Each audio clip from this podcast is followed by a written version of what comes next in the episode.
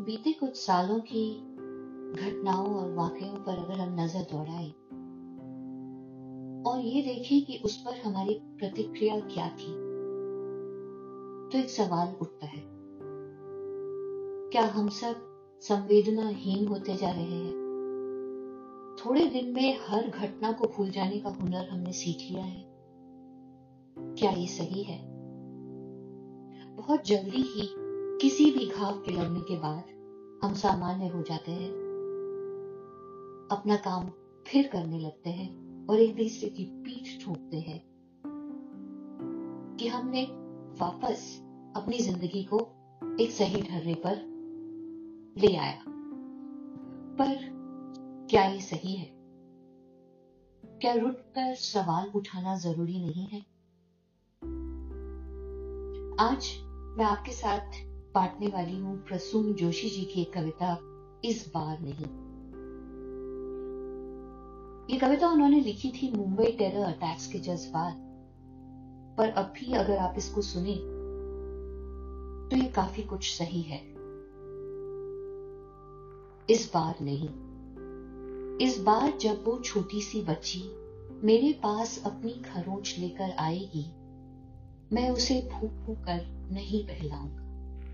पनपने दूँगा उसकी तीस को। इस बार नहीं। इस बार जब मैं चेहरों पर दर्द लिखा देखूँगा, नहीं गाऊँगा गीत पीड़ा भुला देने वाले। दर्द को रिसने दूँगा, उतरने दूँगा अंदर गहरे। इस बार नहीं। इस बार मैं न मरहम लगाऊँगा नहीं उठाऊँगा रूई के फाहे। और ना ही कहूँगा कि तुम आँखें बंद कर लो। गर्दन उधर कर लो। मैं दवा लगाता देखने दूँगा सबको, हम सबको खुले, नंगे घाव। इस बार नहीं। इस बार जब उलझने दूँगा, छटपटाहट देखूँगा, नहीं दौड़ूँगा, उलझी डोर लपेटने, उलझने दूँगा, जब तक उलझ सके। इस बार नहीं। इस बार कर्म का हवाला देकर नहीं उठाऊँगा औज़ार। नहीं करूँगा फिर से नई शुरुआत। नहीं बनूँगा मिसाल एक कर्म योगी की। नहीं आने दूँगा ज़िंदगी को आसानी से पटरी पर। उतरने दूँगा उसे कीचड़ में, टेढ़े मेढ़े रास्तों पर। नहीं सूखने दूँगा दीवारों पर लगा खून। इस बार नहीं बदलने दूँगा उसे इतना लाचार कि पान की पीक और खून का फ़र्क ही खत्म हो जाए। इस बार। बार घावों को देखना है।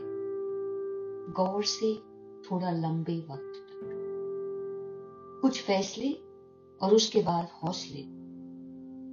कहीं तो शुरुआत करनी ही होगी। इस बार यही तय किया है। इस बार।